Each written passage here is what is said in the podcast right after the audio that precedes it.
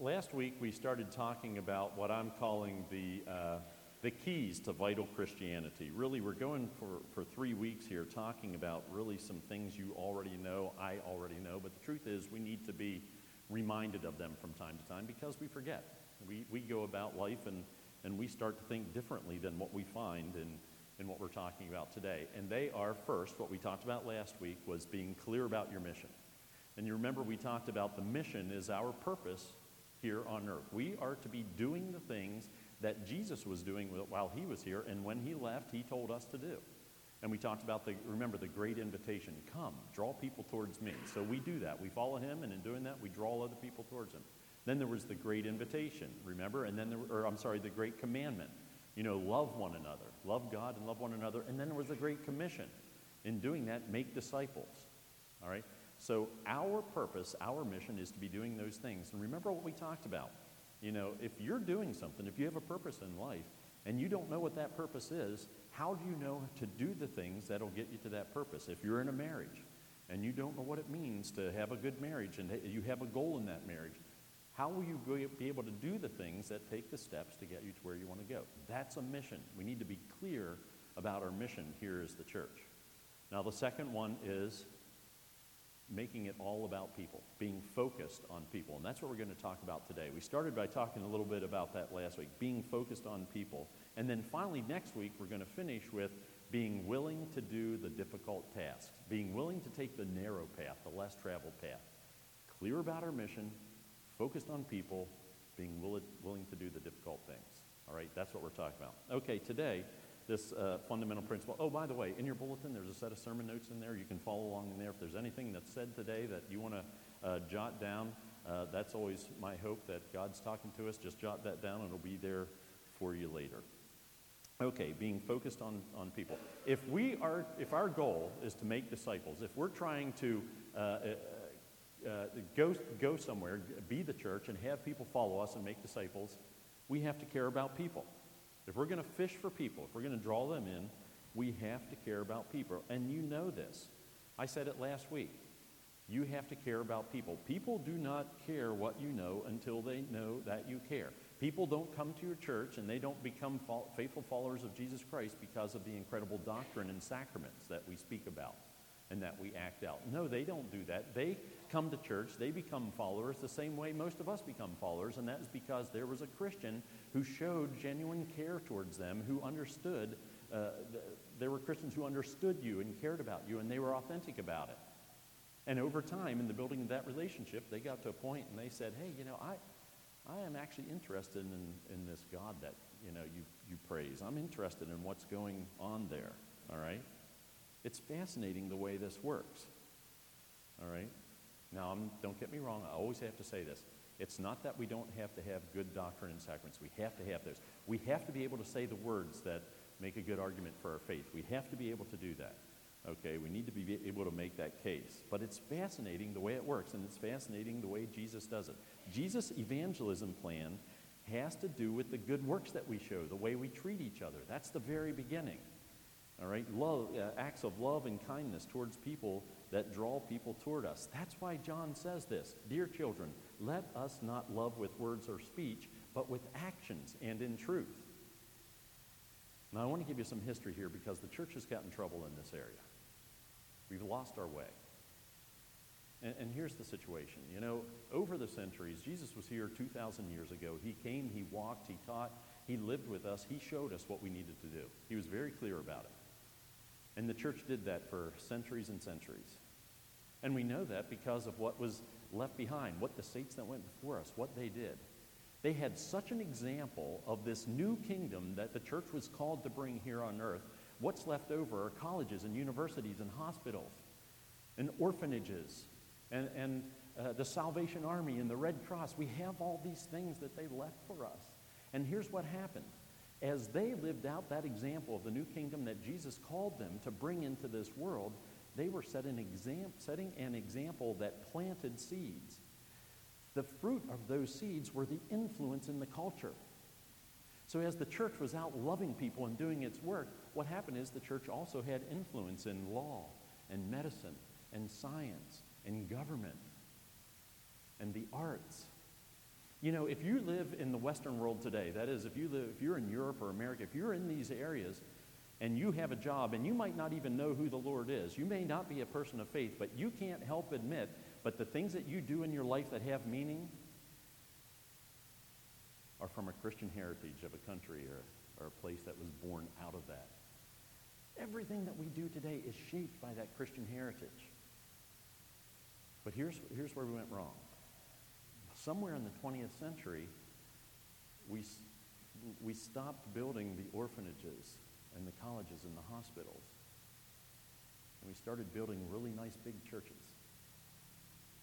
And instead of being out there and being that loving example of that kingdom that we're called to bring on earth, we started to create that kingdom in here. And here's what happens no loving example of the new kingdom that we're called to be the church and bring here on earth no influence in culture. These two things go hand in hand. You can't not do this one and still have this one. And that's where the church went wrong. The church, although it stopped doing these things on grand scale in a grand way, it continued to assume its influence on culture. And what happens when you have somebody that doesn't do what they say? It's called hypocrisy. That's why whole generations have turned away from the church. And I love the way Phil Cook puts it in his book. Phil Cook in his book says the church has become the fat guy in the gym telling everybody else how to get skinny. Phil Cook says, you know, everybody in the church is wearing yoga pants, but nobody's doing the exercises. See, this is where we lost our way. So we've gotten to this point today where our younger generations look at the church and they say, the last thing that I want to hear from the church is anybody telling me how to live my life. Because we haven't set the example for them. That's why we have to return to that. That's why we have to pay very close attention to these, these key characteristics of the vital church. Knowing what our mission is and being very clear about it, and focusing on people. Because until we start to live that life of the new kingdom, until we, uh, until we start to be that example over and over and over again and refuse any credit for it, and when the opportunity to influence comes to us, we turn and walk the other way. We just love and love and love over and over again. Think about Jesus. Every time he did a miracle, what did he do? He went to the person and said, I know you can see now, but here's what you got to do. You got to go to the priest and you got to show yourself to them, and then you got to make the sacrifice that Moses commanded you. But don't you tell anybody that I did this. Jesus feeds 5,000, right? And they're ready to make him king. They're ready to do everything. And what he does is he, he bolts. He takes off. He goes to a solitary place. And the next line says, and the fervor around him grew all the more. So, what we have to do is we have to be this loving picture of Jesus, and we've got to love people and then retreat, and love people and retreat, and love people and retreat. And when we do that, and we do it with humility and the way that Jesus did it, people will not be able to stay away from this place. Because Jesus made it all about people, and he loved them and cared for them in an authentic way, and they found faith. So when I tell the kids here this morning and I show them the pictures of the birds and stuff, and, and Jesus says that in this world they will know you are mine, they will know you are Christians by the way you love other people, I think sometimes they get it better than we do. Adam Hamilton tells a great story about, and, and we all know people who do this, right? We all know people who love love people that way. They're investing in people. They're loving people. They connect with people at that level. They do these things. They show love towards other people. They don't expect anything in return. And then that opportunity comes someday when they say, you know, what, what about that church you go to? I see you pulling out your driveway every Sunday. But Adam Hamilton tells this story. It's a great story. I've probably mentioned it here before. He had a, a lady in his church who was 80 years old. Her name was Marty. And you know, Marty was the daughter of a Methodist preacher. She'd been in, her, in the church all her life. But here's the thing about Marty Marty's not going to jump on a plane and go to Costa Rica and do construction work. But Marty can bake bread. And Marty can make the best bread and cinnamon rolls you, or, or uh, sticky buns that you've ever had in your life.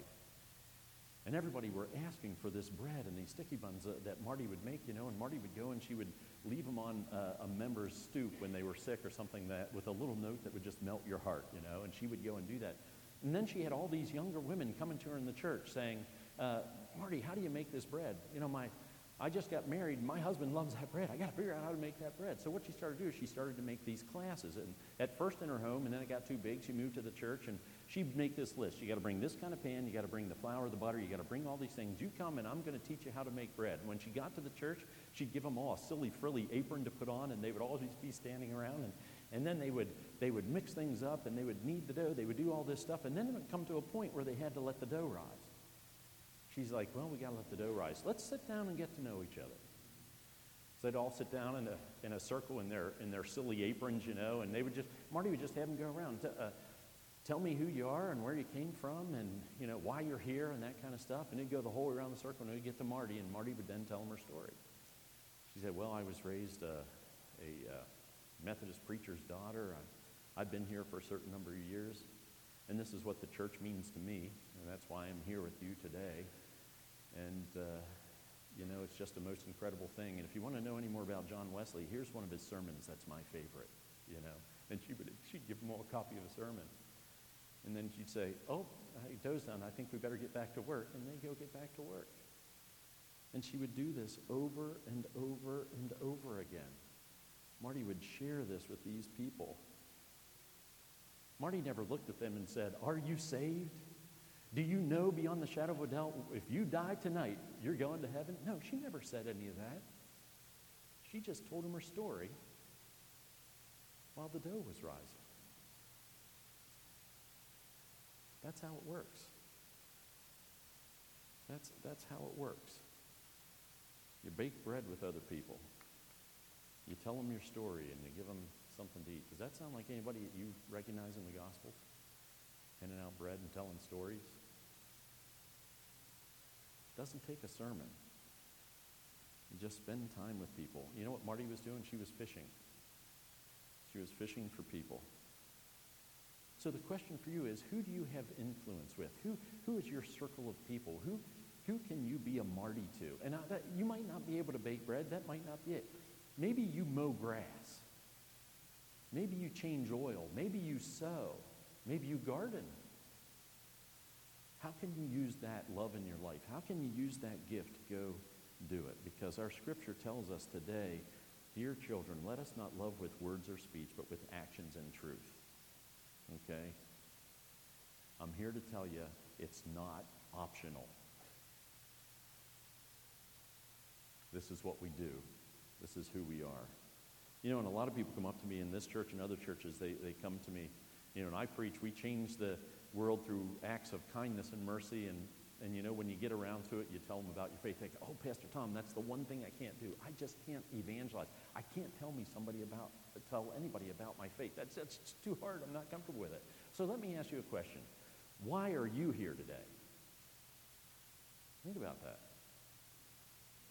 Why did you get up this morning and do whatever you do in the morning and show up here for a 10, well, 1035 service? We're Methodist.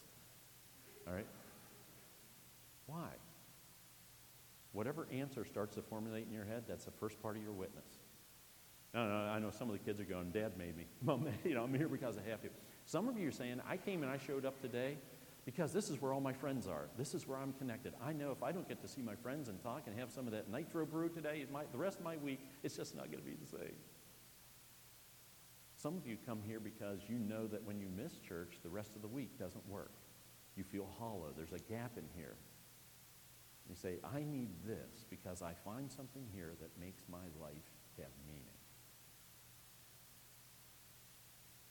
Whatever that answer is, that's the, that's the first part of your witness. You, you just wrote it in your heart. You just wrote it in your head. And the question is, why do you go there? So the second part of your witness is, let me ask you this. Why do you follow Jesus? What is it about Jesus Christ that you do come to church? And as you start to put that answer together in your head, that's the second part of your witness. All right? Now, this is somebody that you've already been baking bread or mowing grass with or planting trees with. Now, so you've already got the relationship started. What's the third part of your witness? Can I buy you a cup of coffee? Folks, that's how it works. That's how it works. That's how we love people.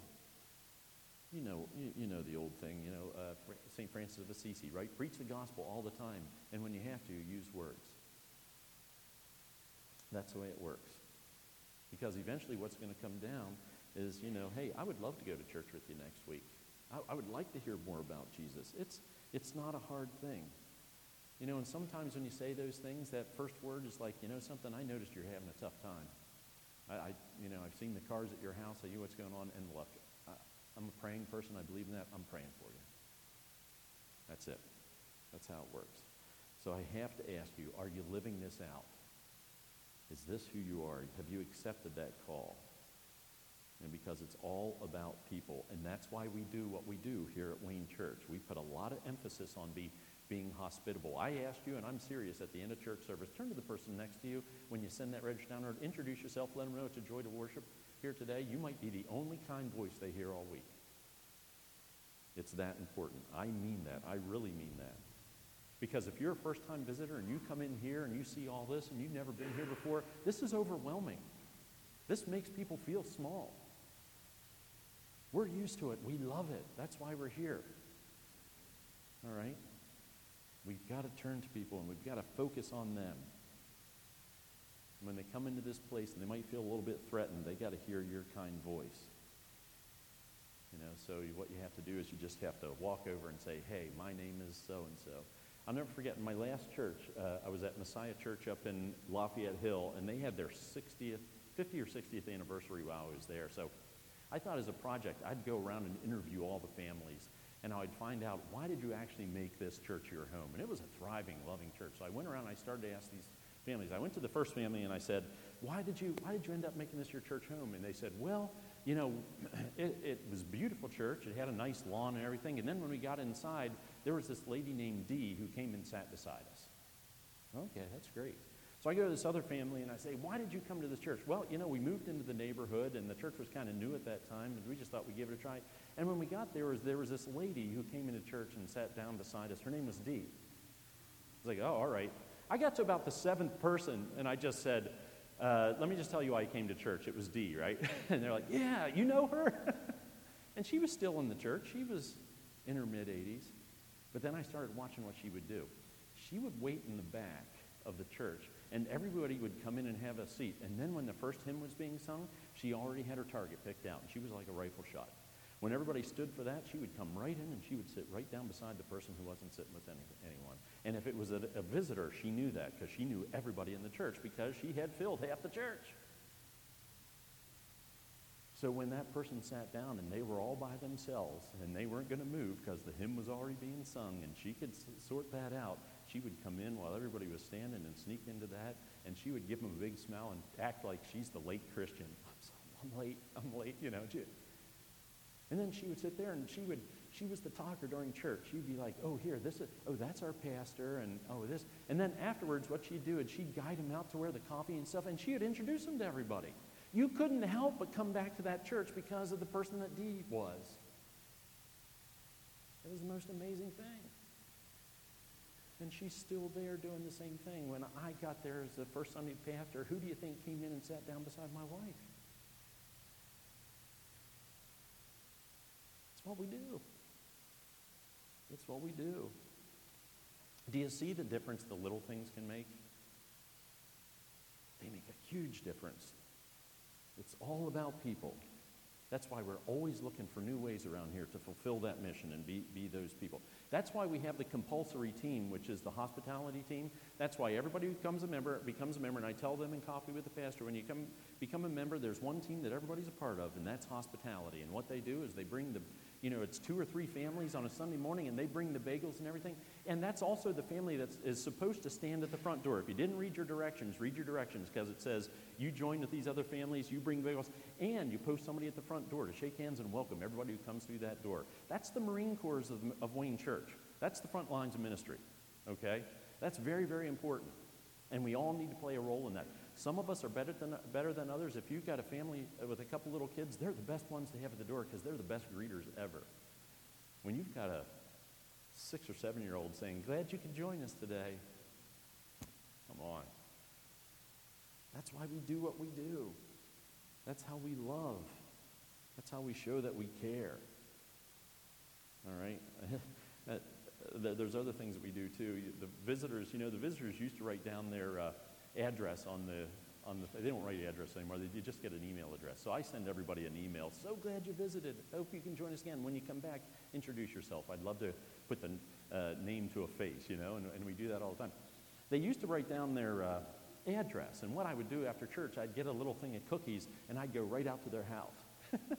and I, there would be the pastor they saw up front this morning, and there I am standing with cookies ringing their doorbell, and they would open the door, and you'd see that look. It's like, should have never put my name on that thing or my address. and I'd be like, I'm not coming in. I'm not coming in. I just wanted to, hey, I'm so glad you visited, us today. Here's some cookies just to show uh, you're welcome. And if you're looking for a church home, we'd love to be your family. All right? Now what we do is we send the email, you know, and there's a couple of us in the church that do that, and you get their name, we send out the email. So glad you could do it, you know. So here's the thing, folks. If we don't do that, the visitors that come to our church, when they leave and don't get that attention, they miss it. And they don't even know they missed it. They don't even know they miss it. It's huge, these little things that we do. It's the way it works. Nobody's ever, nobody ever turned me away. There were some people who didn't answer the door, but there was nobody who ever said, get out of here. They all said, thank you. I really appreciate this.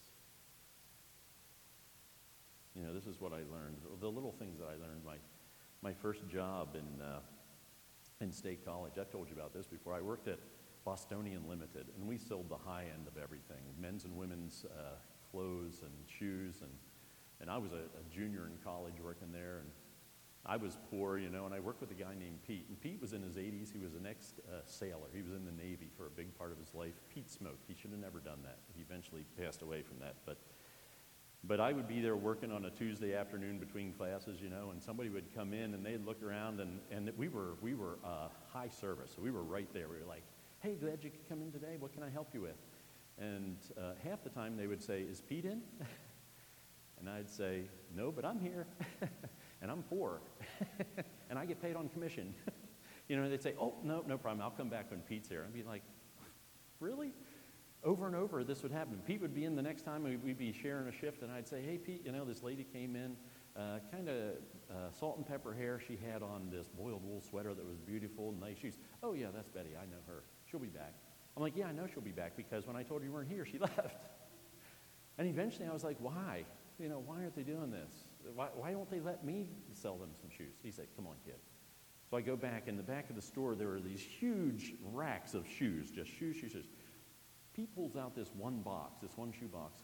It's his desk. Inside, he had thank you notes and, and uh, he had stamps and envelopes and he had a, a, pen in there. And what he did, he says, I sell, her, I sell her Betty a pair of shoes. I come back here, say, Betty, I just want to thank you so much for allowing me to wait on you today. I hope you have the best week ever. Your friend Pete. And he looks at me and says, Kid, they're never going to let you wait on them. And I was like, Yeah, you're right. That's exactly the way it works. That's why we do what we do. It's these little things over and over and over again emails, notes, cookies, all of these things. Every time we have a first time visitor here and we don't respond that way, they miss it and they don't even know they're missing out. That's why the ministry teams do what we do here. That's why we have ministry teams. May 3rd is our special day of the year. You just put it, put it in that mental calendar right now. May 3rd is Team Commitment Sunday. So when we're going through Lent, we're going to enter Lent in uh, a week from Wednesday. What's going to happen is we're going to go through Lent. We're going to go right into that time where we come forward and we offer to God that team commitment card that says, "Here's what I'm doing in action and word and action and deeds for you this year, Lord." So put that in there. We do that because that's a big deal. And it's very important we do that. You know why people, you know why churches lose a lot of people? Because they never get connected to doing. It's exactly the way it works.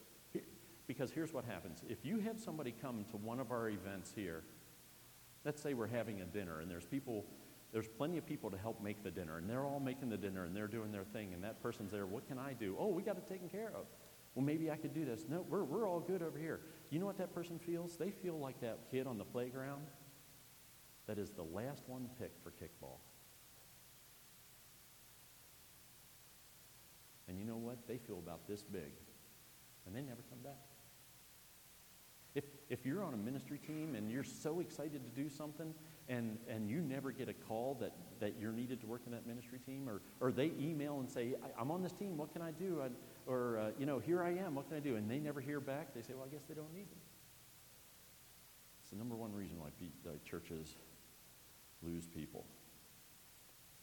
Look, folks, we're going over these, these key characteristics because we just need to know how to do church better all the time. We can always get better at. We can always take care, whether it's greeting a visitor or bringing a bagel or whatever we do.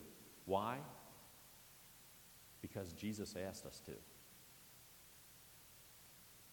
Why? Because Jesus said, Love your neighbor as yourself. Why? Because Jesus says, In this world, that's how they're going to know you're my disciples. Why? Because the day's coming when you're the one who's going to be in need. And there's going to be people who come alongside you because you love the way Jesus taught you to love. I need you to ask, to ask it, do you get this? Do you know what I'm saying? It's easy to say, I'll pray for you. It's easy to say these things, you know.